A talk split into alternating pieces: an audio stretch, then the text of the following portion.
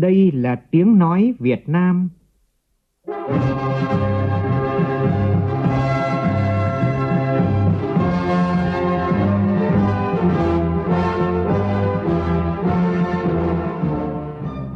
là tiếng nói Việt Nam, phát thanh từ Hà Nội, thủ đô nước Cộng hòa xã hội chủ nghĩa Việt Nam.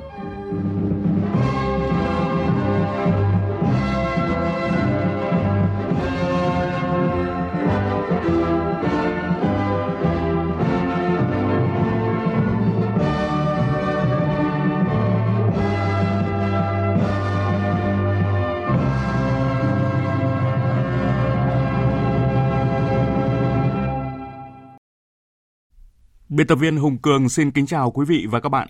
Mời quý vị và các bạn nghe chương trình Thời sự chiều của Đài Tiếng Nói Việt Nam. Chương trình có những nội dung chính sau đây.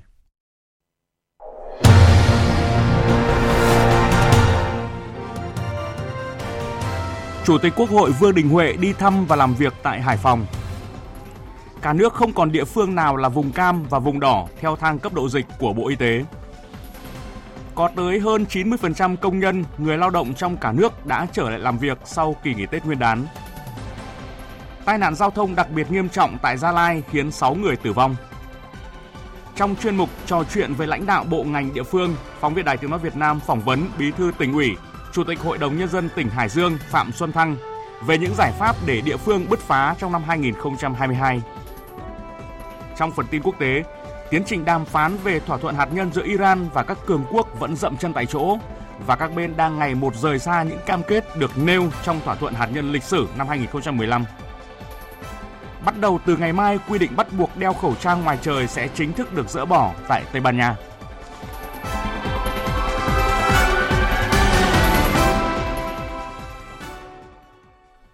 Bây giờ là nội dung chi tiết. Thưa quý vị và các bạn, sáng nay, Chủ tịch Quốc hội Vương Đình Huệ đã đi thăm và ra soát một số công việc, đánh giá tổng kết năm 2021, phương hướng năm 2022, tình hình tổ chức thực hiện theo chỉ thị số 11 của Ban Bí thư về việc tổ chức Tết nhâm dần tại thành phố Hải Phòng. Phản ánh của phóng viên Lê Tuyết. Trong bối cảnh dịch bệnh năm 2021, tốc độ tăng trưởng kinh tế của Hải Phòng vẫn đạt 12,38%, cao gấp gần 5 lần so với bình quân chung của cả nước, là địa phương có tốc độ tăng trưởng cao nhất trong 63 tỉnh thành phố trực thuộc trung ương. Thay mặt lãnh đạo Đảng, Nhà nước, Quốc hội, Ủy ban Thường vụ Quốc hội, Chủ tịch Quốc hội Vương Đình Huệ ghi nhận biểu dương và đánh giá cao những kết quả mà Đảng bộ, chính quyền và nhân dân thành phố Hải Phòng đã đạt được trong thời gian qua và nhấn mạnh những phương hướng nhiệm vụ trong năm 2022 của thành phố Hải Phòng và theo cái tinh thần ờ, là phải là rất là khẩn trương, rất là quyết liệt ngay sau khi nghỉ tết. Các đơn vị, các cơ quan của thành phố là phải nhanh chóng đưa tất cả các hoạt động trở lại bình thường, không để xảy ra tình trạng ăn tết kéo dài và lơ là công việc. Các đồng chí vừa báo cáo không có cái chuyện đi lễ hội nữa cho này khác. Thứ hai là chúng tôi cũng đề nghị là các đồng chí ờ, tiếp tục quán triệt bám sát và có triển khai các cái chương trình hành động để mà thực hiện nghị quyết 45 giả soát lại cái này và nghị quyết 35 của Quốc hội về một số cơ chế chính sách đặc thù phát triển thành phố Hải Phòng. Đồng thời khẩn trương quyết liệt tổ chức thực hiện chương trình phục hồi phát triển kinh tế xã hội theo kết luận 24 của Bộ Chính trị, nghị quyết 43 của Quốc hội Chủ tịch Quốc hội Vương Đình Huệ đề nghị Hải Phòng tiếp tục tháo gỡ khó khăn vướng mắc trong sản xuất kinh doanh, hỗ trợ kịp thời cho người dân doanh nghiệp theo đúng kết luận 20 của Ban chấp hành Trung ương về kinh tế xã hội năm 2021-2022, các nghị quyết của Quốc hội Chính phủ về kinh tế xã hội, dự toán ngân sách nhà nước năm 2022, tập trung triển khai quyết liệt hiệu quả các chương trình phòng chống dịch COVID-19 giai đoạn 2022-2023, đồng thời khẩn trương quyết liệt tổ chức thực hiện chương trình phục hồi phát triển kinh tế xã hội. Chủ tịch Quốc hội Vương Đình Huệ cho biết, trong quý 1 năm nay, Ủy ban Thường vụ Quốc hội sẽ tổ chức 3 hội nghị khu vực về đánh giá hoạt động của Hội đồng Nhân dân. Chủ tịch Quốc hội mong muốn đoàn đại biểu Quốc hội thành phố Hải Phòng, Hội đồng Nhân dân thành phố trở thành điểm sáng kiểu mẫu trong hoạt động cho cả nước. Cũng trong sáng nay, tại khu công nghiệp Nam Đình Vũ, Hải Phòng, Chủ tịch Quốc hội Vương Đình Huệ và các thành viên đoàn công tác đã dự lễ động thổ dự án xây dựng nhà máy sản xuất chất dẻo phân hủy sinh học của tập đoàn An Phát Holding. Đây là nhà máy sản xuất nguyên liệu xanh đầu tiên tại Đông Nam Á, nằm trong danh mục dự án công nghệ cao được ưu tiên đầu tư, có công suất 30.000 tấn một năm, dự kiến sẽ hoàn thành sau 24 tháng. Trước đó, sáng nay, Chủ tịch Quốc hội Vương Đình Huệ đến dân hương tưởng nhớ các bậc tiền nhân có công với đất nước tại Điện Kính Thiên, khu di tích Hoàng Thành Thăng Long, thủ đô Hà Nội. Trò chuyện và chúc Tết cán bộ nhân viên khu di tích Hoàng Thành Thăng Long, Chủ tịch Quốc hội mong muốn cán bộ nhân viên khu di tích nỗ lực gìn giữ những giá trị quý báu của Hoàng Thành Thăng Long, tích cực tuyên truyền về những giá trị lịch sử của di tích, góp phần xây dựng thủ đô và đất nước xứng đáng với các vị tiền nhân. Sáng nay tại Hà Nội, Ban tuyên giáo Trung ương phối hợp với Hội đồng Lý luận Trung ương và Nhà xuất bản Chính trị Quốc gia Sự thật tổ chức lễ ra mắt cuốn sách Một số vấn đề lý luận và thực tiễn về chủ nghĩa xã hội và con đường đi lên chủ nghĩa xã hội ở Việt Nam của Tổng Bí thư Nguyễn Phú Trọng. Tới dự có Thường trực Ban Bí thư Võ Văn Thưởng, Chủ tịch Hội đồng Lý luận Trung ương, Giám đốc Học viện Chính trị Quốc gia Hồ Chí Minh Nguyễn Xuân Thắng, trưởng Ban tuyên giáo Trung ương Nguyễn Trọng Nghĩa cùng các đồng chí ủy viên Trung ương Đảng, đại diện lãnh đạo các ban, bộ, ngành, đoàn thể Trung ương – Tin của phóng viên Nguyễn Hằng. Cuốn sách Một số vấn đề lý luận và thực tiễn về chủ nghĩa xã hội và con đường đi lên chủ nghĩa xã hội ở Việt Nam do Hội đồng Lý luận Trung ương và Nhà xuất bản Chính trị Quốc gia Sự thật phối hợp tổ chức bản thảo và xuất bản, gồm 29 bài viết, bài phát biểu của Tổng Bí thư Nguyễn Phú Trọng kể từ khi chuẩn bị xây dựng văn kiện Đại hội 13 của Đảng đến nay. Nội dung xuyên suốt của 29 bài viết là những phân tích biện chứng, lý giải thấu đáo những câu hỏi lớn về chủ nghĩa xã hội và con đường đi lên chủ nghĩa xã hội ở Việt Nam của đồng chí Tổng Bí thư. Phó Chủ tịch Thường trực Hội đồng Lý luận Trung ương Tạ Ngọc Tấn cho biết, với tầm khái quát cao trên nền tảng tư duy lý luận sâu sắc, cuốn sách của đồng chí Tổng Bí thư Nguyễn Phú Trọng đã trình bày phân tích lý giải các vấn đề lý luận và thực tiễn về mô hình chủ nghĩa xã hội ở Việt Nam và nội dung giải pháp để từng bước thực hiện chủ nghĩa xã hội Việt Nam một cách khúc chiết, rành mạch, rõ ràng, dung dị và dễ hiểu.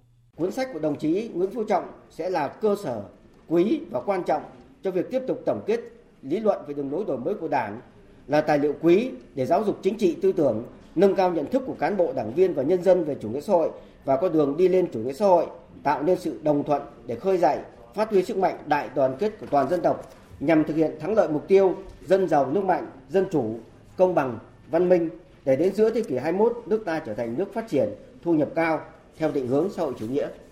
Tại lễ ra mắt, các ý kiến của các chuyên gia nhà khoa học đều khẳng định qua nội dung các bài viết, chúng ta thêm hiểu, thêm vững tin rằng xã hội xã hội chủ nghĩa với giá trị cốt lõi bền vững và tốt đẹp mà nhân loại hướng tới là một xã hội thực sự vì con người. Sự phát triển về kinh tế đi đôi với tiến bộ và công bằng xã hội. Một xã hội nhân ái, đoàn kết, tương trợ lẫn nhau, hướng tới các giá trị tiến bộ nhân văn – sự phát triển bền vững, hài hòa với thiên nhiên để bảo đảm môi trường sống trong lành cho các thế hệ hiện tại và tương lai. Một hệ thống chính trị mà quyền lực thực sự thuộc về nhân dân, do nhân dân và phục vụ lợi ích của nhân dân. Đây cũng chính là mục tiêu, là con đường mà Chủ tịch Hồ Chí Minh, Đảng ta và nhân dân ta đã lựa chọn và phấn đấu thực hiện. Theo Viện trưởng Viện Xây dựng Đảng, Học viện Chính trị Quốc gia Hồ Chí Minh, Lâm Quốc Tuấn, cuốn sách của Tổng Bí thư mang tính chính luận, tính khoa học sâu sắc và một niềm tin yêu mãnh liệt về con đường cách mạng của Đảng, của Bác Hồ và nhân dân ta đã lựa chọn. Đây là những bài viết vô cùng tâm huyết, vô cùng sâu sắc. Những cái bài viết vừa cả trên diễn đàn đại hội, vừa cả những bài viết âm thầm của một nhà nghiên cứu. Nhưng mà thấu hiểu, quán triệt và phát triển sáng tạo, tư tưởng, đạo đức và phong cách Hồ Chí Minh đặc biệt là những vấn đề về sinh đảng. Cái tác phẩm này là một tác phẩm đối với chúng tôi rất có ý nghĩa vừa cả học sinh đảng, vừa cả công tác xây dựng và chỉnh đốn đảng. Để lan tỏa giá trị của cuốn sách quý đến đông đảo bạn đọc, các tầng lớp nhân dân và cán bộ đảng viên, song song với việc xuất bản sách giấy truyền thống, Nhà xuất bản Chính trị Quốc gia Sự thật đã xuất bản phiên bản điện tử cuốn sách một số vấn đề lý luận và thực tiễn về chủ nghĩa xã hội và con đường đi lên chủ nghĩa xã hội ở Việt Nam của đồng chí Tổng Bí thư Nguyễn Phú Trọng.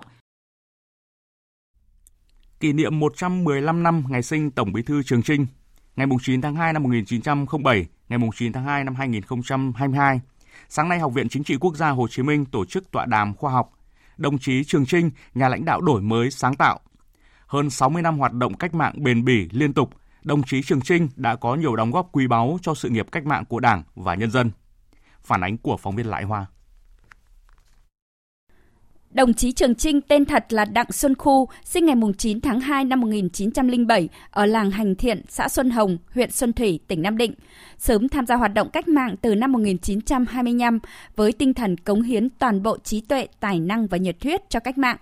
Tháng 11 năm 1940, tại hội nghị Ban chấp hành Trung ương lần thứ 7, đồng chí Trường Trinh được cử làm quyền Tổng bí thư của Đảng Cộng sản Đông Dương. Phó giáo sư tiến sĩ Trần Minh Trưởng, Học viện Chính trị Quốc gia Hồ Chí Minh cho rằng Vai trò Trường Trinh với vai trò là Tổng Bí thư lúc bây giờ là hết sức to lớn. Cùng với Chủ tịch Hồ Chí Minh ấy, là định ra cái đường lối kháng chiến hết sức đúng đắn và sáng tạo kháng chiến toàn dân, toàn diện, trường kỳ và tự lực cánh sinh. Tức là phải xác định được cái đường lối kháng chiến thì mới tổ chức kháng chiến, triển khai và xây dựng lực lượng và mới đưa đến được thành công của cái cuộc kháng chiến chống thực dân Pháp. Một trong những cống hiến xuất sắc của đồng chí Trường Trinh là quá trình cùng với Trung ương Đảng tìm tòi, đặt nền móng và trở thành kiến trúc sư cho công cuộc đổi mới toàn diện ở Việt Nam, trong đó trước hết là nghiên cứu đổi mới tư duy về kinh tế. Theo đồng chí, đổi mới công tác quản lý kinh tế, xóa bỏ lối quản lý hành chính quan liêu bao cấp, thực hiện hạch toán kinh doanh xã hội chủ nghĩa, thực hiện nguyên tắc phân phối theo lao động là biện pháp có ý nghĩa quyết định chuyển biến tình hình kinh tế những năm đầu đổi mới. Với bản lĩnh tư duy, phong cách đổi mới sáng tạo, đồng chí Trường Trinh đã để lại cho mỗi cán bộ đảng viên, nhất là người lãnh đạo đứng đầu, cán bộ cấp chiến lược, nhiều bài học quý giá. Đó là phải giữ vững tư cách của một người cách mạng mà cốt lõi xuyên suốt là đặt lợi ích của dân tộc lên trên hết, trước hết. Đồng chí Trường Trinh còn để lại bài học về đức, dũng, dám làm, dám ủng hộ cái đúng, dám nhìn thẳng vào sự thật, nói rõ sự thật, đánh giá đúng sự thật, có khuyết điểm sai lầm, dám nhận và sửa chữa – Tiến sĩ Lê Trung Kiên, Học viện Chính trị Quốc gia Hồ Chí Minh phân tích. Tổng Bí thư Trường Trinh là một người mà nói thẳng sự thật, cho nên làm cũng là hành động thực tiễn. Luôn luôn có những lãnh đạo chỉ đạo hết sức cụ thể về cái việc là phải cởi bỏ những cái tư tưởng mang tính trung bình chủ nghĩa, hưởng những cái bổng lộc của dưới chế độ xã hội chủ nghĩa Đấy, mà cần phải thực hiện đạo đức cách mạng theo như bác Hồ đã dạy, cần kiệm, liêm, chính, trí công vô tư. Thưa quý vị và các bạn, như đã thông tin vào lúc 1 giờ 45 phút sáng nay tại đường liên xã Đắc Sơ Mây, Hà Đông, thuộc địa phận làng Bóc Rây, xã Đắc Sơ Mây, huyện Đắc Đoa, tỉnh Gia Lai. Xe tải chở mì trọng tải 16 tấn bị lao xuống vực và đã làm 6 người tử vong. Ngày hôm nay, Thủ tướng Chính phủ ban hành công điện số 22 gửi các bộ Công an, Bộ Giao thông Vận tải, Bộ Y tế, Ủy ban An toàn Giao thông Quốc gia, Ủy ban Nhân dân tỉnh Gia Lai về việc khắc phục hậu quả vụ tai nạn giao thông đặc biệt nghiêm trọng này. Thủ tướng yêu cầu Bộ Giao thông Vận tải chỉ đạo Sở Giao thông Vận tải tỉnh Sa Lai và các Sở Giao thông Vận tải địa phương kiểm tra toàn diện về việc chấp hành các quy định kinh doanh và điều kiện kinh doanh vận tải bằng xe ô tô đối với doanh nghiệp là chủ sở hữu phương tiện trong vụ tai nạn, xử lý nghiêm theo quy định của pháp luật nếu phát hiện vi phạm, xem xét trách nhiệm của chủ doanh nghiệp, chủ xe gây tai nạn nêu trên – kiểm tra điều kiện an toàn của kết cấu hạ tầng giao thông trên các tuyến quốc lộ và đường địa phương, kịp thời cung cấp thông tin liên quan về hạ tầng, tổ chức giao thông, phương tiện và người lái gây tai nạn cho cơ quan công an để điều tra nguyên nhân vụ tai nạn. Có biện pháp xử lý ngay các điểm đen, điểm tiềm ẩn tai nạn giao thông trên các tuyến đường trên. Đối với Ủy ban nhân dân các tỉnh thành phố, Thủ tướng yêu cầu khẩn trương phục hồi hoạt động vận tải công cộng nội bộ và liên tỉnh, kể cả vận tải hành khách và vận tải hàng hóa trong điều kiện bình thường mới của tình hình dịch COVID-19 để phục vụ người dân và doanh nghiệp. Ủy ban An toàn Giao thông Quốc gia tiếp tục phân tích đánh giá nguyên nhân xảy ra các vụ tai nạn giao thông đặc biệt nghiêm trọng trong thời gian vừa qua, cũng như trách nhiệm của các cơ quan chức năng để đề xuất giải pháp báo cáo Thủ tướng Chính phủ. Và trong chiều nay, ông Khuất Việt Hùng, Phó Chủ tịch chuyên trách Ủy ban An toàn Giao thông Quốc gia, cùng đoàn công tác vào Gia Lai để kiểm tra hiện trường, phối hợp cùng với lãnh đạo địa phương chỉ đạo khắc phục hậu quả vụ tai nạn. Phóng viên Hoàng Quy, thường trú khu vực Tây Nguyên phản ánh. Báo cáo với đoàn công tác của Ủy ban An toàn Giao thông Quốc gia, Ủy ban Nhân dân huyện Đắc Đoa thông tin, vào lúc 1 giờ 45 phút sáng nay ngày 9 tháng 2, tại đường liên xã Đắc Sơ Mây, Hà Đông, thuộc địa phận làng Bóc Rây, xã Đắc Sơ Mây, huyện Đắc Đoa, tỉnh Gia Lai, Xe tải chở sắn do Huỳnh Đức Nguyên, sinh năm 1983, trú tại 117 xoẹt 23 Nguyễn Chí Thanh, tổ 4 phường Chi Lăng, thành phố Pleiku, tỉnh Gia Lai điều khiển, lưu thông theo hướng từ xã Hà Đông đi Đắc Sơ Mây để ra quốc lộ 19D. Khi đang xuống dốc dài, hai bên nhiều lao sậy ở địa phận làng Bóc Rây, xe đâm vào ta luy rồi lao xuống vực bên phải. Vào thời điểm xảy ra tai nạn, ngoài lái xe, trên cabin có 8 người. Vụ tai nạn khiến 6 người thiệt mạng, trong đó có lái xe và làm bị thương 3 người đang cấp cứu tại bệnh viện. Sáng nay, đại diện Ban an toàn giao thông tỉnh Gia Lai đã đến thăm hỏi, chia buồn và hỗ trợ 3 triệu đồng trên người bị thương. Mỗi gia đình có người bị tử vong là 5 triệu đồng. Huyện Đắc Đoa cũng hỗ trợ 3 triệu đồng trên người bị thương và 5 triệu đồng cho gia đình có người tử vong. Trực tiếp đi khảo sát tại hiện trường vụ tai nạn, ông Khuất Việt Hùng và đoàn công tác có những đánh giá ban đầu về nguyên nhân vụ việc. Cụ thể, tuyến đường đường liên xã Đắc Sơ Mây Hà Đông có những đoạn dốc rất dài Cung đường này thực sự cần bổ sung hệ thống các biển cảnh báo nguy cơ tai nạn giao thông. Đề nghị ờ, với tỉnh Gia Lai, với huyện là chúng ta quan tâm trên tuyến đường này và các tuyến đường khác trên địa bàn thì chúng ta cần phải giả soát, đánh giá lại cái điều kiện về an toàn giao thông nói chung, bổ sung những cái công trình, những cái thiết bị ờ, hệ thống cọc tiêu, biển báo, hướng dẫn để người tham gia giao thông có thể nhận biết được những cái nguy cơ tai nạn giao thông ở trên những tuyến đường mà rất quanh co khúc khuỷu và đèo dốc. Chương trình thời sự tiếp tục với những thông tin đáng chú ý khác. Cập nhật cấp độ dịch của Bộ Y tế cho đến 12 giờ trưa nay cho thấy số tỉnh thành vùng xanh cấp độ 1 về dịch COVID-19 đã tăng lên 48 địa phương. 15 tỉnh thành còn lại là vùng vàng cấp độ 2 về dịch COVID-19. Như vậy là cả nước không còn tỉnh thành nào là vùng cam và vùng đỏ. Thưa quý vị, sau Tết Nguyên đán tại nhiều tỉnh thành phố, số ca mắc COVID-19 tăng kỷ lục. Trong khi đó, các địa phương đã và đang mở lại đường bay thương mại hoặc là tạo điều kiện để công dân về nước và một số dịch vụ trước đây được đánh giá là nguy cơ cao như là lễ hội hay là dạp chiếu phim cũng dần hoạt động trở lại. Vậy các chuyên gia nói gì với vấn đề này? Công tác phòng chống dịch hiện nay cần chú ý những điều gì? Phóng viên Văn Hải đề cập. Số ca F0 tăng mạnh tại nhiều tỉnh thành phố là điều đã được các chuyên gia cảnh báo trước. Tuy vậy, trong dịp nghỉ Tết Nguyên đán, số người đi lại di chuyển nhiều trong đó có cả những F0 không triệu chứng và những người không tuân thủ các biện pháp phòng dịch, đã khiến COVID-19 lây lan như những vết dầu loang. Phó giáo sư tiến sĩ Trần Đắc Phu, chuyên gia của Ban chỉ đạo quốc gia phòng chống dịch phân tích. Tết nhất thì có sự giao lưu đi lại, có cái sự tiếp xúc giữa người với người và trong đó có tiếp xúc giữa những trường hợp mà nhiễm bệnh ấy, từ các cái vùng khác nhau về nó lấy ra thì là có cái sự gia tăng. Thế và cái sự gia tăng thì không bao giờ là nó xuất hiện ngay trong những ngày Tết, bởi vì là lúc đó là vừa mới nhiễm thì có thể là không xét nghiệm xét nghiệm không ra yếu tố thứ hai là trong những ngày Tết thì là nhiều người nhiễm, người ta cũng không xét nghiệm hoặc là thống kê thì báo cáo xét nghiệm chưa được triệt để giờ nó mới vào guồng thì là nó tăng những cái ca bệnh lên cũng theo Phó Giáo sư Tiến sĩ Trần Đắc Phu, thì điều quan trọng hiện nay là người dân duy trì biện pháp 5K và các địa phương không được để hệ thống y tế rơi vào tình trạng quá tải. Ngành y tế tiếp tục theo dõi, mà chủ yếu theo dõi những cái bệnh nhân nặng rồi những cái bệnh nhân nhập viện ấy, xem nó có tăng không và nó có quá tải hệ thống y tế không. Bây giờ những người không có triệu chứng hoặc triệu chứng nhẹ thì cần được cách ly rồi theo dõi điều trị tại nhà, khai báo cho cơ sở y tế thì người ta biết người ta theo dõi và người ta tư vấn. Thế còn người dân thì vẫn phải thực hiện tốt các cái biện pháp phòng bệnh. 5K đặc biệt những cái người mà có những dấu hiệu nghi ngờ ấy ví dụ như là sốt ho khó thở thì mất khứu giác hoặc là những ai nghi ngờ tiếp xúc với f0 ấy thì nên xét nghiệm xem là mình có bị nhiễm hay không. Mà tôi cũng khuyên là không nên ờ, quá lo lắng mà xét nghiệm tràn lan. Và những gia đình nào mà có f0 ấy, thì phải thực hiện đúng việc cách ly rồi phòng bệnh cho những người khác trong bối cảnh học sinh đã đi học trở lại, một số dịch vụ trước đây tạm dừng này cũng đã được mở cửa hoạt động. Một số ý kiến cho rằng đã đến lúc thay đổi biện pháp 5K.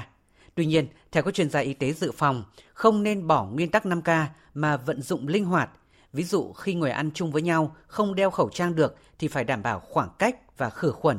Hoặc lên xe buýt thì phải tuân thủ đeo khẩu trang và khử khuẩn.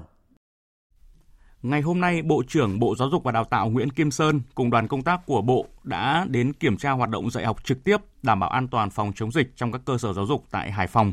Phóng viên Thanh Nga thường trú khu vực Đông Bắc thông tin.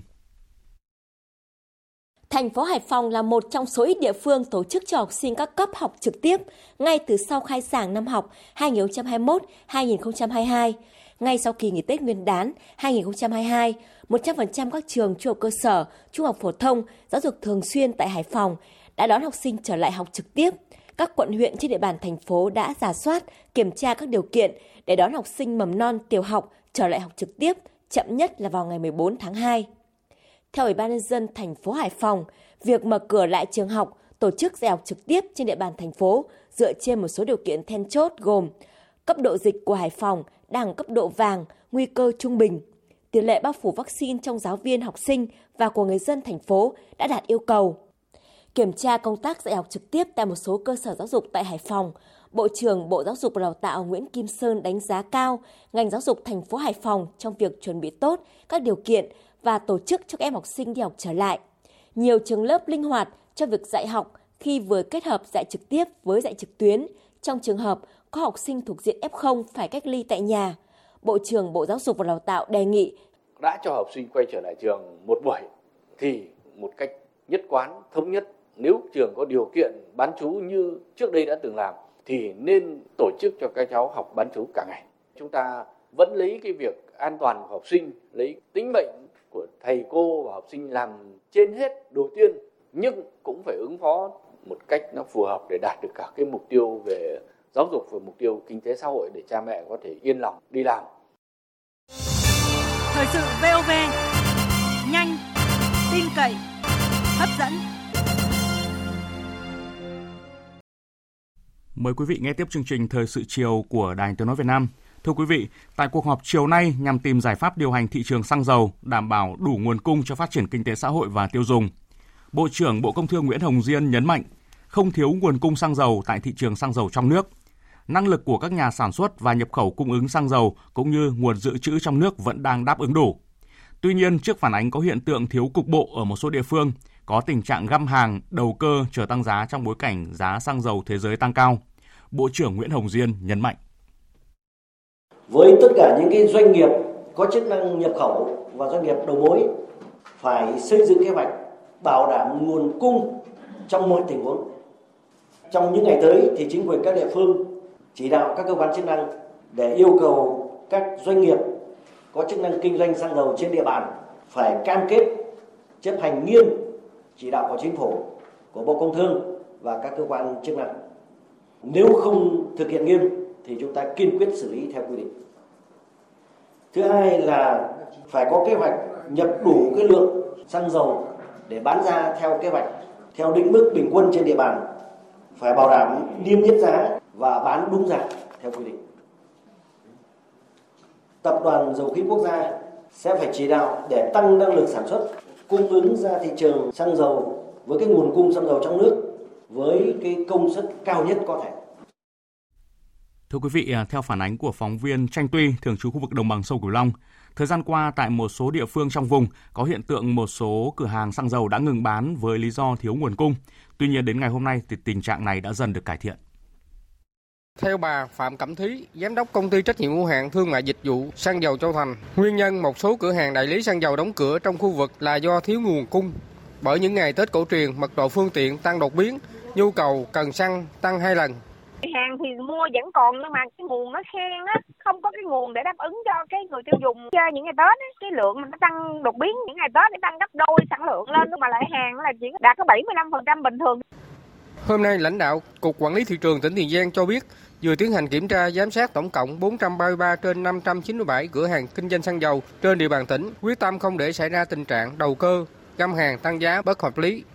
Tại tỉnh Vĩnh Long, sáng nay, Ông Nguyễn Trung Kiên, Phó Giám đốc Sở Công Thương tỉnh Vĩnh Long cho biết, mấy ngày qua trên địa bàn tỉnh Vĩnh Long có 16 cây xăng đóng cửa. Trước khi đóng cửa, các doanh nghiệp đều có đơn xin đóng cửa gửi Sở Công Thương, đồng thời nêu lý do chính đáng. Mấy ngày sau Tết, Sở Công Thương tỉnh Vĩnh Long đã lập đoàn kiểm tra tất cả 273 cây xăng trên địa bàn tỉnh, không phát hiện trường hợp cây xăng nào vi phạm. Liên quan đến hoạt động sản xuất cung ứng sản phẩm xăng dầu ra thị trường, ngày hôm nay ông Nguyễn Đình Hiệu, trưởng ban kinh tế Nghi Sơn và các khu công nghiệp tỉnh Thanh Hóa cho biết, nhà máy lọc hóa dầu Nghi Sơn vẫn đang hoạt động bình thường nên sẽ không có chuyện nhà máy sẽ đóng cửa vào ngày 13 tháng 2 này. Cũng theo ông Hiệu, trong tháng 1 vừa qua, nhà máy hoạt động đạt 70% công suất. Dự kiến trong tháng 2 này, nhà máy hoạt động đạt 54% công suất. Tháng 3 sẽ đạt 86% công suất và những tháng tiếp theo sẽ hoạt động bình thường.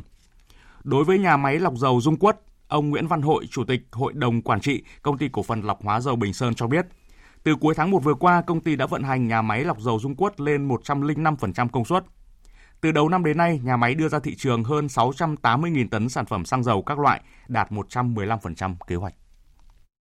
Và từ kiểm soát vốn dịch bệnh chúng tôi đưa ra những dự báo tương ứng về thị trường.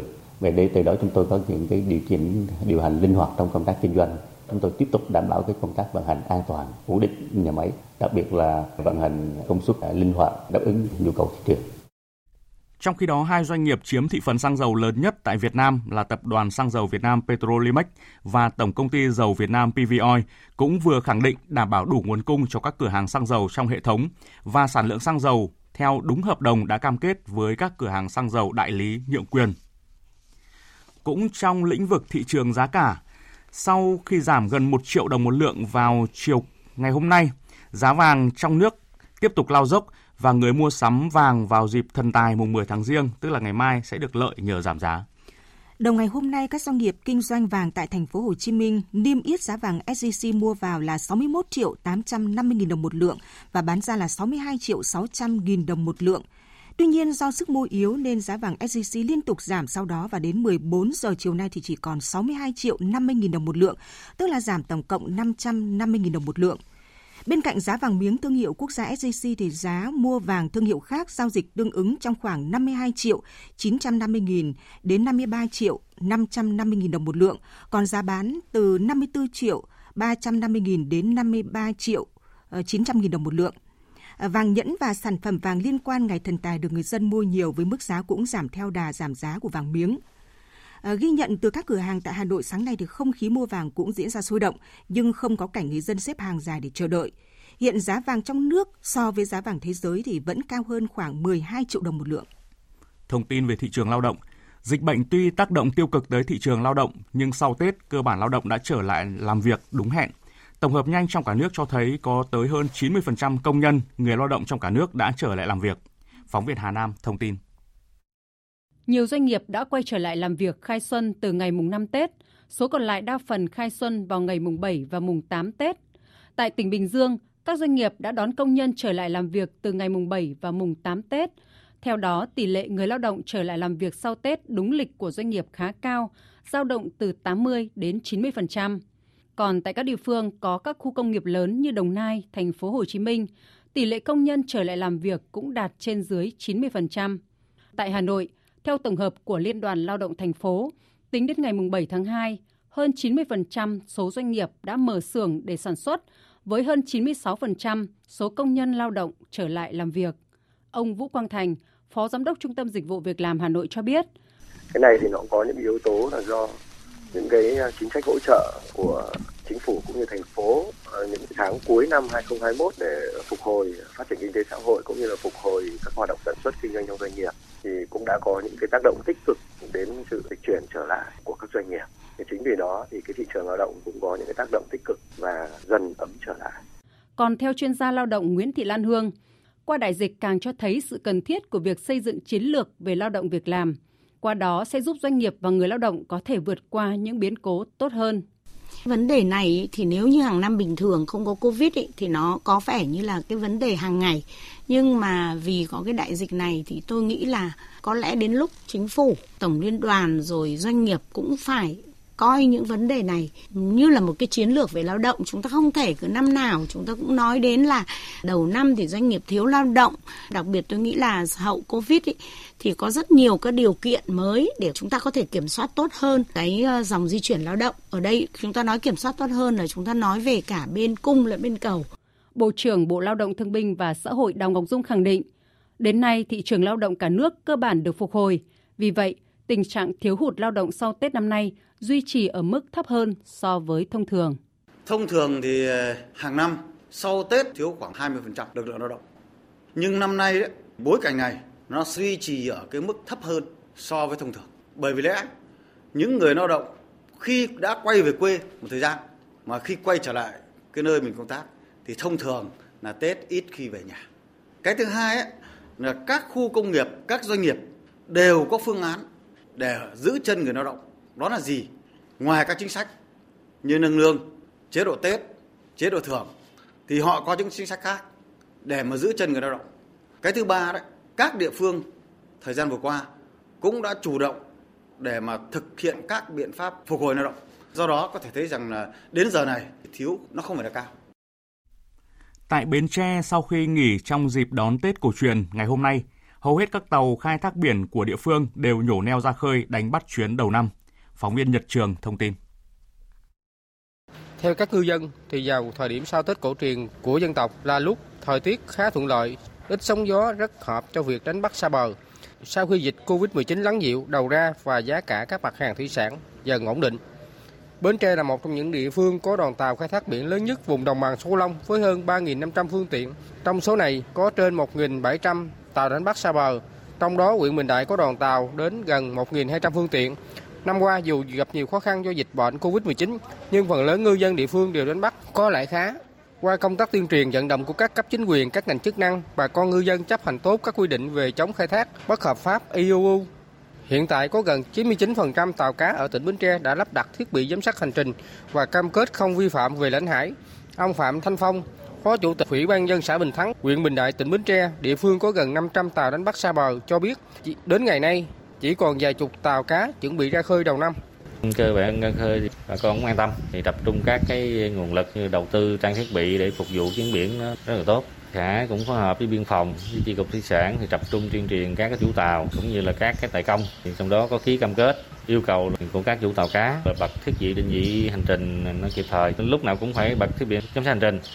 Còn khi có cái vấn đề liên quan đến thiết bị thì báo cáo kịp thời về ngay chỗ đồn với chi cục. Bà con ngư dân hứa thì cũng đã có quán triệt với ngay chỗ các cái tài công, không để cho tàu mình xâm phạm biển của nước ngoài còn tại Đà Nẵng, mấy hôm nay tại khu vực Thọ Quang, quận Sơn Trà, tấp nập tàu thuyền đánh bắt ruốc biển.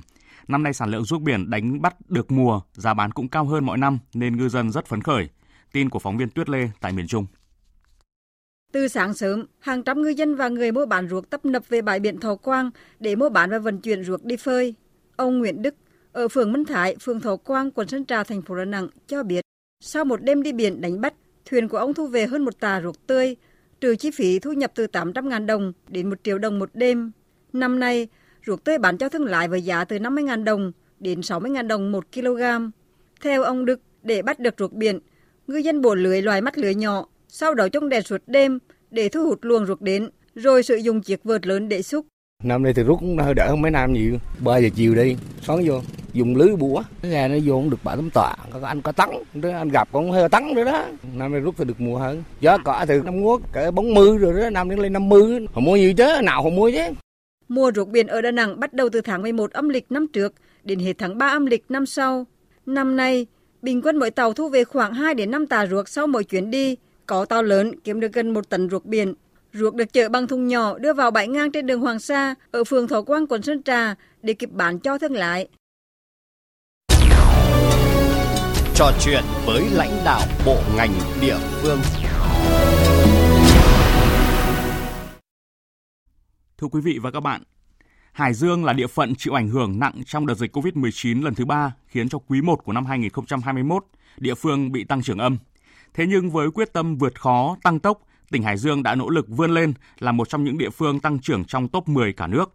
Đây sẽ là tiền đề để cho Hải Dương, vùng đất giàu tiềm năng văn hóa, đạt được những thành quả bứt phá hơn trong năm mới 2022 này. Về nội dung này, phóng viên Đài Tiếng Nói Việt Nam có cuộc phỏng vấn ông Phạm Xuân Thăng, Ủy viên Trung ương Đảng, Bí thư tỉnh ủy, Chủ tịch Hội đồng Nhân dân tỉnh Hải Dương. Mời quý vị và các bạn cùng nghe. Vâng, à, thưa ông, năm 2021 thì à, tỉnh Hải Dương đã đạt được những kết quả quan trọng trong phát triển kinh tế, nhất là trong lĩnh vực nông nghiệp, với vị trí đứng thứ hai toàn quốc. Trong điều kiện chịu ảnh hưởng nghiêm trọng của dịch bệnh COVID-19, thì tỉnh Hải Dương đã có những cách làm sáng tạo và phù hợp thế nào để đạt được những kết quả đó ạ? Chúng tôi đã xác định chủ đề của năm 2021 là năm vượt khó tăng tốc. Hải Dương là một tỉnh có thế mạnh về nông nghiệp. Chúng tôi đã có những cách làm sáng tạo để giúp đỡ bà con nông dân tiêu thụ sản phẩm nông nghiệp ngay từ đầu năm. Nhờ các biện pháp chủ yếu là ứng dụng chuyển đổi số, đưa sản phẩm nông nghiệp vượt qua những hàng rào phong tỏa, cách ly đến tay với người tiêu dùng. Vụ vải năm 2021 là một minh chứng tiêu biểu. Chúng tôi đã kết hợp với Bộ Công Thương tổ chức một hội nghị xúc tiến thương mại để tiêu thụ vải thiều kết nối với hơn 30 đầu cầu ở các quốc gia trên thế giới rồi đưa cái quả vải lên sàn thương mại điện tử như là sen đỏ, Ladaza rồi vỏ sò, vân vân. Thế nhờ đó cái sản lượng vải thiều tiêu thụ rất là tốt, giá rất là khá. Cũng chưa bao giờ quả vải Hải Dương đạt được tổng giá trị sản phẩm lên tới trên 1.200 tỷ. Đây là con số rất là đáng mơ ước. Trong các lĩnh vực khác, nhất là trong lĩnh vực công nghiệp, thì Hải Dương chúng tôi đặc biệt quan tâm chú trọng đến việc phòng chống dịch một cách chủ động và quyết liệt. Nhờ đó nhiều doanh nghiệp có cái giá trị sản xuất là vượt trội so với năm trước. Cùng với đó thì chúng tôi à, đẩy mạnh cải thiện môi trường đầu tư kinh doanh, thúc đẩy đầu tư công, tập trung tháo gỡ khó khăn cho một loạt những doanh nghiệp lớn. Nhờ tất cả những sự nỗ lực đó cho nên là Hải Dương đã đạt được tốc độ tăng trưởng tổng sản phẩm khá là ấn tượng. Thì kết thúc năm 2021 là lên tới 8,6% và thu ngân sách được gần 21.000 tỷ. À, được biết là năm 2022 thì tỉnh Hải Dương chọn chủ đề là thích ứng linh hoạt tăng trưởng bứt phá, với quyết tâm phấn đấu tổng giá trị sản phẩm tăng từ 10% trở lên. Vậy, tỉnh sẽ có những giải pháp nào để thực hiện mục tiêu này khi mà dự báo tình hình dịch bệnh vẫn có thể diễn biến phức tạp ạ, thưa ông? Để tăng trưởng bứt phá thì năm 2022 chúng tôi có đưa ra một số cái giải pháp có trọng tâm, trọng điểm và với một sự chỉ đạo quyết liệt. Thứ nhất là chúng tôi tập trung tháo gỡ khó khăn cho doanh nghiệp bị ảnh hưởng do dịch Covid-19. Việc thứ hai là chúng tôi tiếp tục cải thiện mạnh mẽ môi trường đầu tư kinh doanh nhằm thu hút các nguồn đầu tư của xã hội vào trong sản xuất và kinh doanh. Thứ ba là chúng tôi tập trung cao độ cho việc xây dựng hạ tầng các khu công nghiệp, cụm công nghiệp.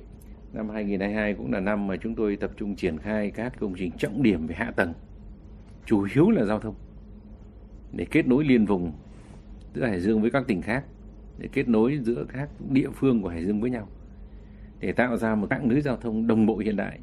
Biện pháp tiếp theo là chúng tôi vẫn tiếp tục quan tâm tập trung phát triển nông nghiệp đa giá trị, khai thác những sản phẩm lợi thế của Hải Dương để tạo ra sự tăng trưởng chung đó thì chúng tôi rất quan tâm đến đào tạo và nâng cao chất lượng nguồn nhân lực.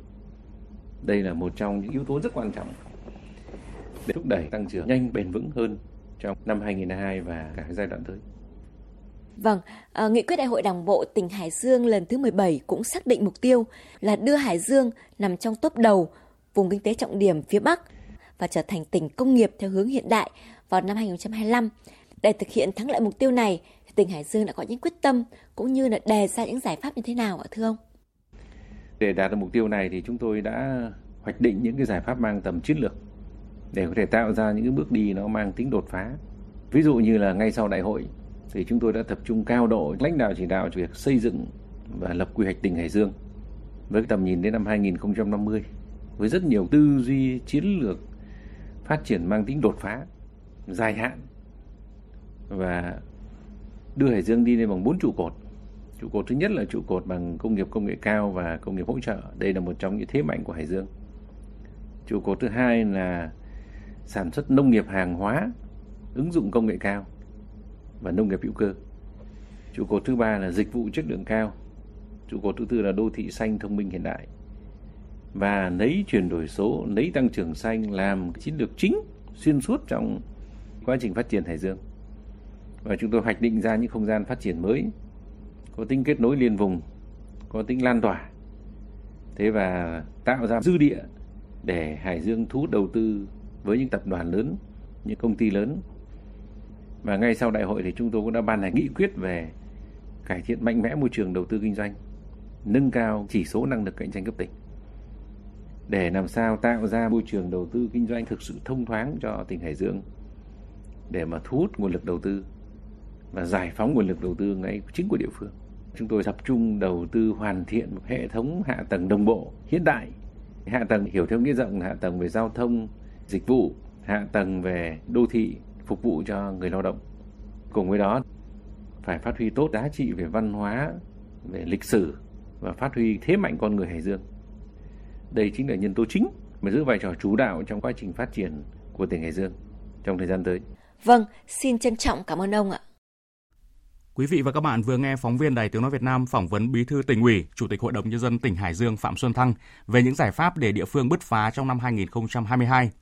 Và trong chương trình ngày mai chuyên mục trò chuyện với lãnh đạo bộ ngành địa phương, phóng viên Đài Tiếng Nói Việt Nam sẽ phỏng vấn Bộ trưởng Bộ Tài chính Hồ Đức Phước về đảm bảo nhiệm vụ thu chi ngân sách trong năm 2022, góp phần kiềm chế lạm phát và ổn định kinh tế vĩ mô. Và tiếp theo chương trình thời sự chiều nay sẽ là một số thông tin thời tiết. Thưa quý vị và các bạn, sáng nay không khí lạnh đã ảnh hưởng đến một số nơi ở Trung Trung Bộ.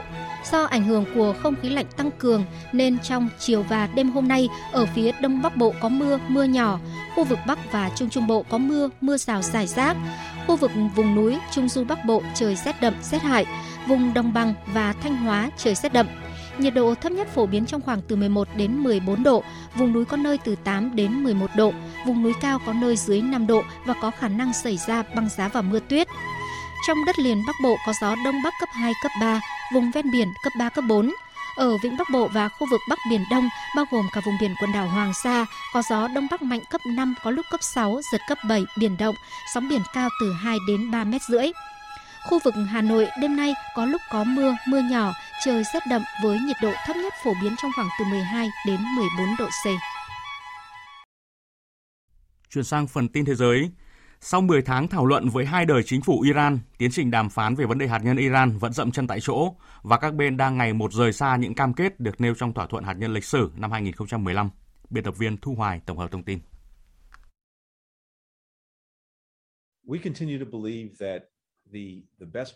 Chúng tôi tin rằng con đường tốt nhất vẫn là ngoại giao và mục tiêu là khôi phục thỏa thuận hạt nhân năm 2015, hay còn gọi là kế hoạch hành động chung toàn diện – Tuy nhiên, Mỹ sẽ không cho phép Iran kéo dài các cuộc đàm phán, trong khi vẫn thúc đẩy chương trình hạt nhân của mình.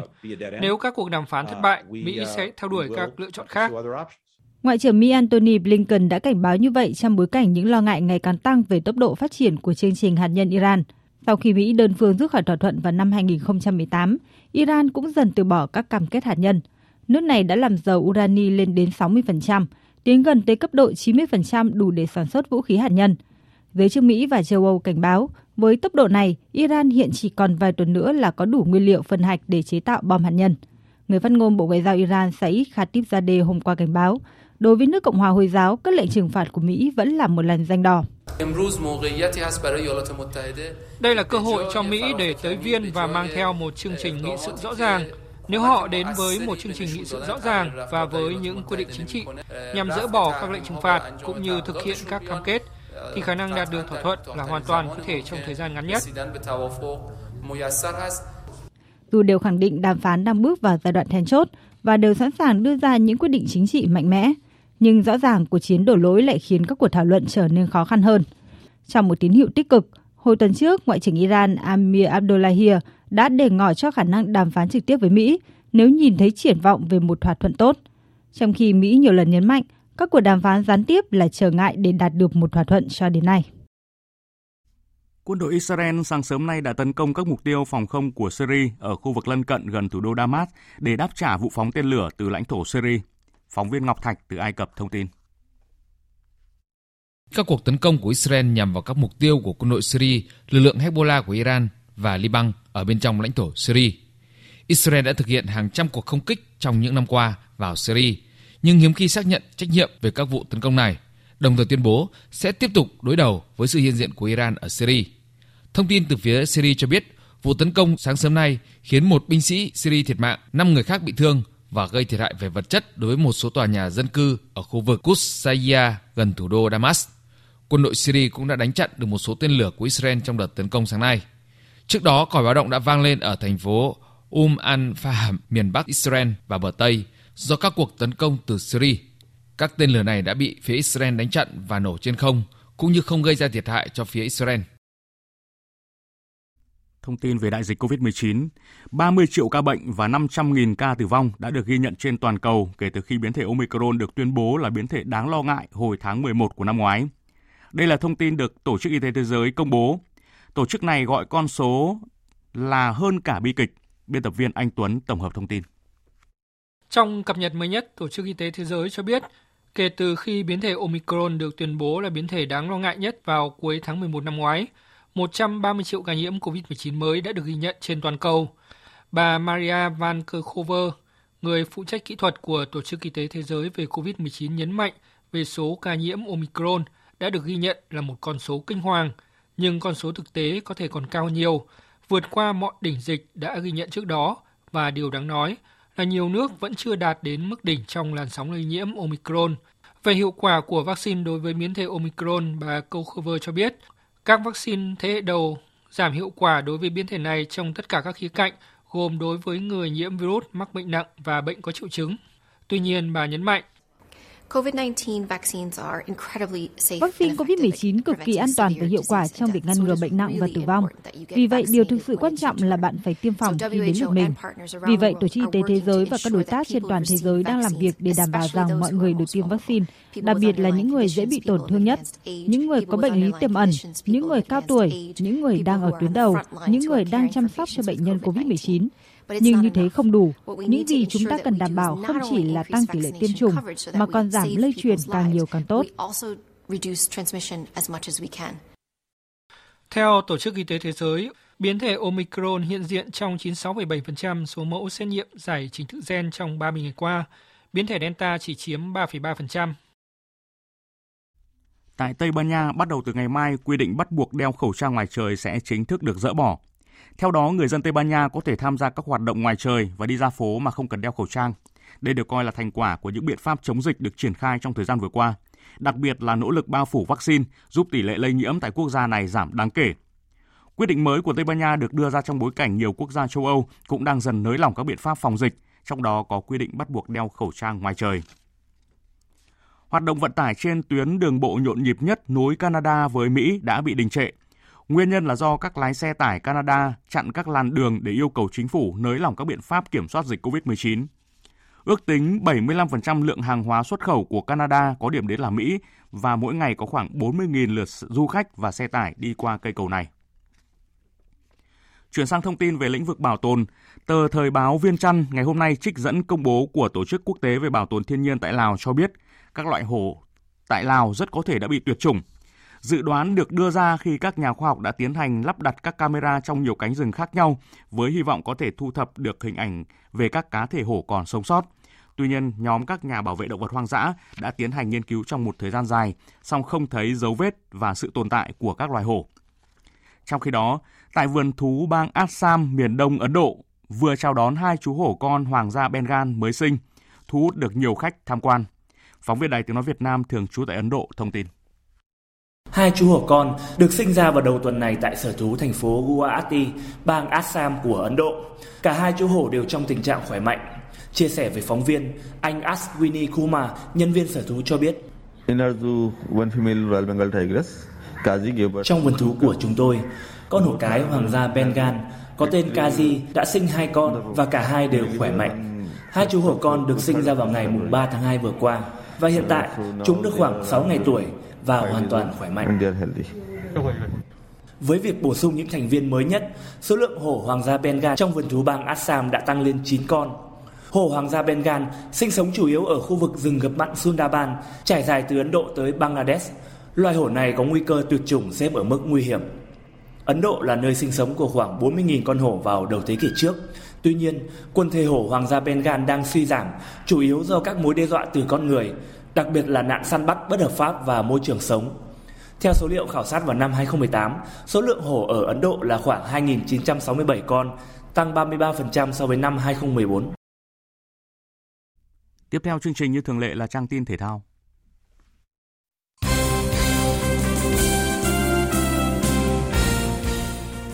Thưa quý vị và các bạn, theo kế hoạch, ngày mai đội tuyển nữ Việt Nam trở về nước.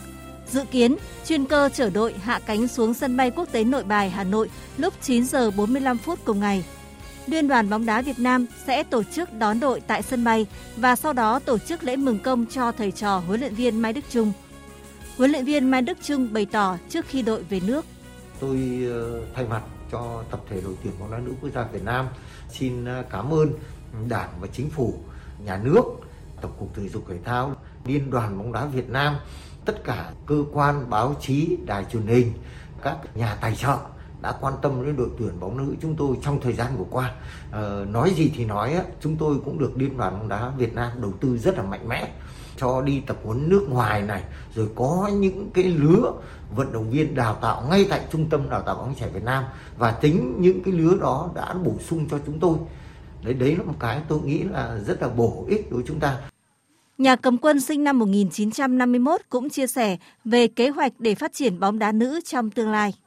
Mong muốn bây giờ của tôi là các câu lạc bộ tại địa phương kết hợp với xã hội hóa, sẽ mở thêm những cái lớp trẻ. Thì từ đấy chúng ta mới tuyển chọn được nhiều vận động viên trẻ có khả năng. Và nhà nước cũng sẽ có thể đầu tư này, rồi là mở thêm những cái trường học này. Và chính ở trong các cái trường học ấy thì sẽ có nhiều em sẽ có năng khiếu và phát triển tốt hơn thì chúng ta mới tuyển chọn được. Bóng nữ chúng tôi thì hiện nay là phải nói là rất ít. Nếu tính trên đầu ngón tay là thực tế là có 6 đội thôi. Thế làm sao để cho bóng đá nữ chúng ta phát triển, có nhiều đội hơn tham gia và có nhiều cái lớp năng khiếu? Và qua đây thì chúng tôi cũng mong muốn các cái nhà tài trợ hỗ trợ cho đội tuyển nữ chúng tôi nhiều hơn để chúng tôi có những cái sự lựa chọn tốt hơn. Thời điểm này, các đội bóng V-League đang gấp rút hoàn tất nhân sự và lối chơi cho mùa giải mới. Ngay sau Tết Nguyên đán, câu lạc bộ Sài Gòn đã sớm trở lại tập luyện với tinh thần rất khẩn trương. Lúc này huấn luyện viên Phùng Thanh Phương đã chốt xong lực lượng từ cầu thủ nội đến cầu thủ ngoại. Vì vậy, câu lạc bộ Sài Gòn đã tạm thời có thể yên tâm tập luyện và lắp ghép đội hình. Huấn luyện viên Phùng Thanh Phương cho biết.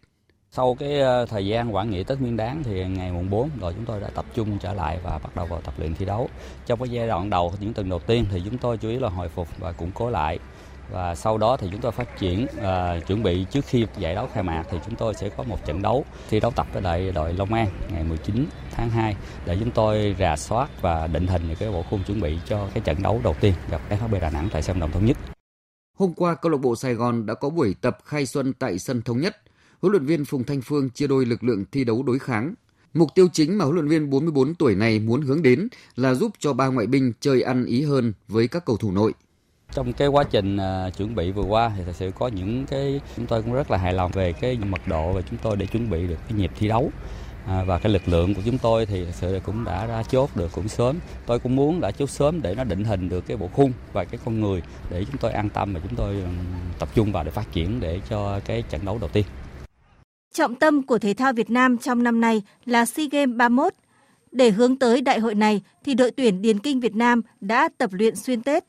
Tại SEA Games sắp tới, đội tuyển điền kinh Việt Nam đặt mục tiêu rất cao là giành từ 15 đến 17 huy chương vàng. Chính vì thế, các tuyển thủ đã tập luyện rất chăm chỉ, nghiêm túc trong suốt thời gian qua tại Trung tâm huấn luyện thể thao quốc gia Hà Nội. Vận động viên Nguyễn Thị Oanh chia sẻ. Tết Nguyên đán là một dịp mà Oanh nghĩ rằng bản thân Oanh và cũng rất là nhiều những người dân trên cả đất nước Việt Nam cũng như là ở nước ngoài đều muốn rằng là mình sẽ được sum họp bên gia đình nhưng bản thân mình là một vận động viên và sắp tới có những mục tiêu quan trọng thì Oanh luôn luôn đặt mục tiêu của mình lên vị trí số 1.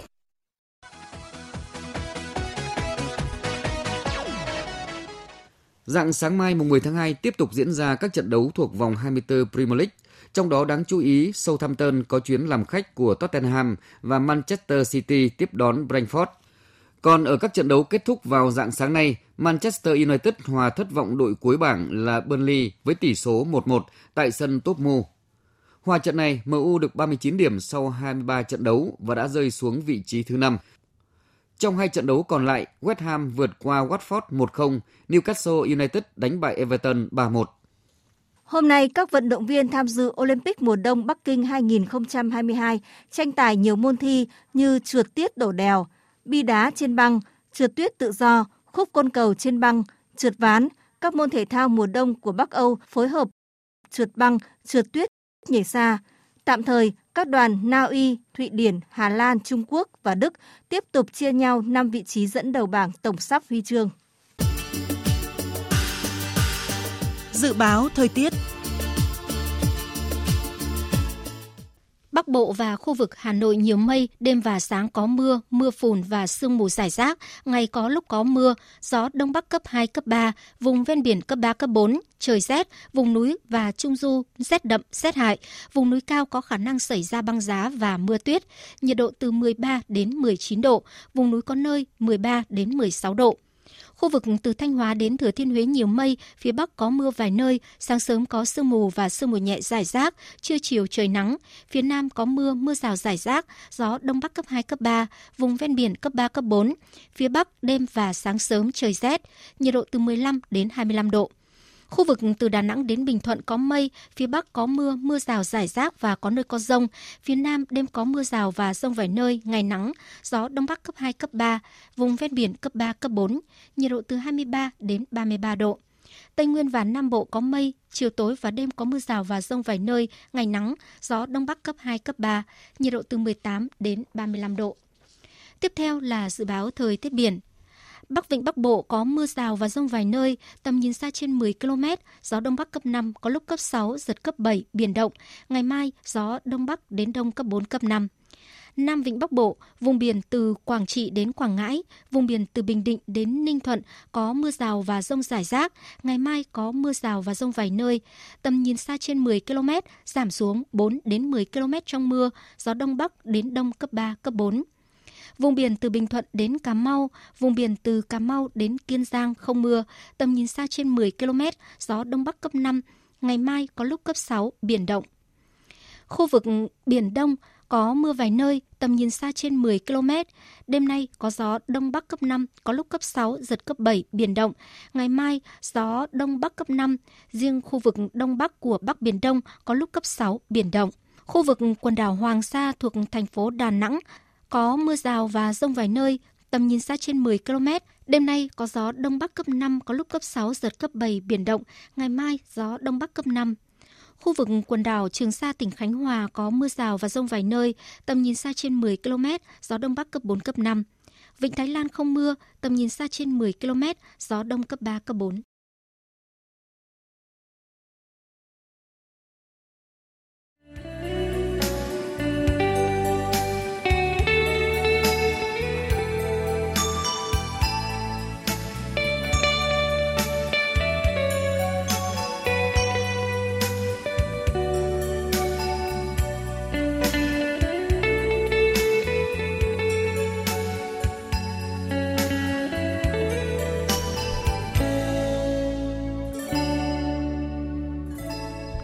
Đến đây chương trình Thời sự chiều xin được kết thúc. Biên tập viên thực hiện chương trình Hùng Cường Duy Quyền.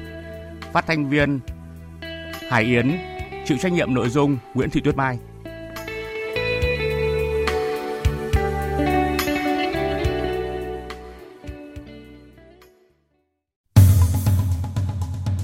Hai năm, 5 năm, 7 năm hay 10 năm tù là những bản án nghiêm khắc đã được dành cho các đối tượng có hành vi buôn bán động vật hoang dã.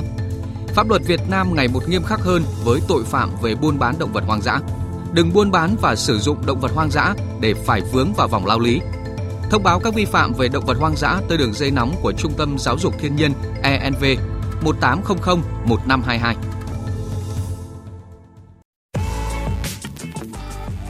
Thông tin quảng cáo Thực phẩm này không phải là thuốc và không có tác dụng thay thế thuốc chữa bệnh. Vương Bảo đã được nghiên cứu có tác dụng giảm kích thước u sơ tiền liệt tuyến, từ đó hỗ trợ giảm tiểu đêm, tiểu dắt, tiểu nhiều lần ở người cao tuổi.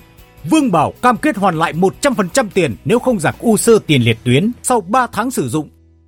Giải đáp về tình trạng rối loạn lo âu, trầm cảm, mất ngủ, suy nhược thần kinh, Quý vị và các bạn đang lắng nghe chuyên mục giải đáp về tình trạng rối loạn lo âu, trầm cảm, mất ngủ, suy nhược thần kinh. Chuyên mục có sự đồng hành của nhãn hàng Kim Thần Khang, tốt cho sức khỏe thần kinh, tâm thần. Anh Thanh Bình biết không, gần đây nhiều thính giả nữ gọi điện đến cho chương trình và chia sẻ rằng là sau khi mà sinh con thì họ luôn phải sống trong trạng thái tiêu cực, mất ngủ kéo dài, dễ nổi nóng và dễ cảm thấy tủi thân. Anh Thanh Bình có biết tại sao không? À vâng, sau sinh là giai đoạn rất nhạy cảm. Nếu chị em thường xuyên sống trong tâm trạng tiêu cực, mất ngủ kéo dài, lo lắng kéo dài thì lại là dấu hiệu của trầm cảm sau sinh. Trường hợp của chị Tằng Thị Hương ở thôn Khe Chanh, xã Hà Lâu, huyện Tiên Yên, tỉnh Quảng Ninh là một ví dụ. Chị từng sống trong tâm trạng sợ hãi, lo lắng, mất ngủ kéo dài vì trầm cảm sau sinh. Chị chia sẻ. Tôi thường xuyên tôi không ngủ được, chồng con thì cứ công việc hàng ngày thì tôi rất chán nản, không muốn làm cái gì.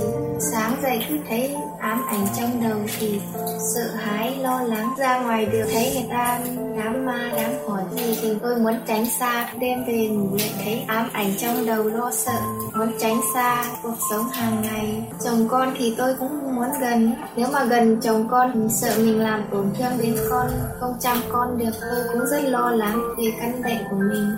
Vâng, khi đi khám chị Hương được kết luận mắc trầm cảm sau sinh. Thật may chị tình cờ biết đến sản phẩm thảo dược có nhiều người dùng hiệu quả, có tên là Kim Thần Khang. Sau khi sử dụng sản phẩm này, chị chia sẻ. Được hơn một tháng thì mình bắt đầu thấy tình trạng của mình tốt, không mệt mỏi, không lo lắng, không sợ hãi. Sáng tỉnh dậy tôi à, không thấy ám ảnh, không lo sợ nữa. Bây giờ tôi uống được à, 4 tháng, thấy sức khỏe mình tốt. Thưa quý vị thính giả, sản phẩm thảo dược Kim Thần Khang mà chị Hương sử dụng hiệu quả có thành phần chính từ cao hợp hoan bì kết hợp với nhiều thảo dược quý khác. Hợp hoan bì là vỏ cây hợp hoan, một vị thuốc quý được y học cổ truyền sử dụng hàng ngàn năm giúp cho tinh thần vui vẻ, lạc quan, phấn chấn, hoan hỉ. Cây còn có tên gọi khác là cây hạnh phúc, happy tree. Hợp hoan bì tác động vào hai nguyên nhân sâu xa gây rối loạn lo âu trầm cảm là kích thích cơ thể sản xuất ra chất dẫn truyền thần kinh serotonin từ bên trong và tăng cường cường chất dinh dưỡng cho tế bào thần kinh. Do vậy, sản phẩm chứa cao hợp hoan bì có tác dụng phục hồi sức khỏe hệ thần kinh, cải thiện các tình trạng căng thẳng, mất ngủ kéo dài, trầm cảm sau sinh như trường hợp của chị Hương. Sản phẩm thảo dược Kim Thần Khang rất nổi tiếng và uy tín lâu năm trên thị trường, được nhiều người sử dụng. Do vậy, nếu quý vị muốn mua sản phẩm, hãy tới các quầy thuốc trên toàn quốc hoặc liên hệ số điện thoại 0243 846 1530. Xin nhắc lại 0243 846 1530 nhé. Đặc biệt khi mua 6 hộp 30 viên hoặc một hộp 180 viên, khách hàng sẽ được tặng một hộp 30 viên. Khi mua một hộp 90 viên, khách hàng sẽ được tham gia chương trình tích điểm tặng quà. Hơn nữa, nhãn hàng sẽ cam kết hoàn tiền 100% nếu khách hàng sử dụng không hiệu quả. Quý vị lưu ý chỉ mua hàng khi còn nguyên tem. Bản tin thời sự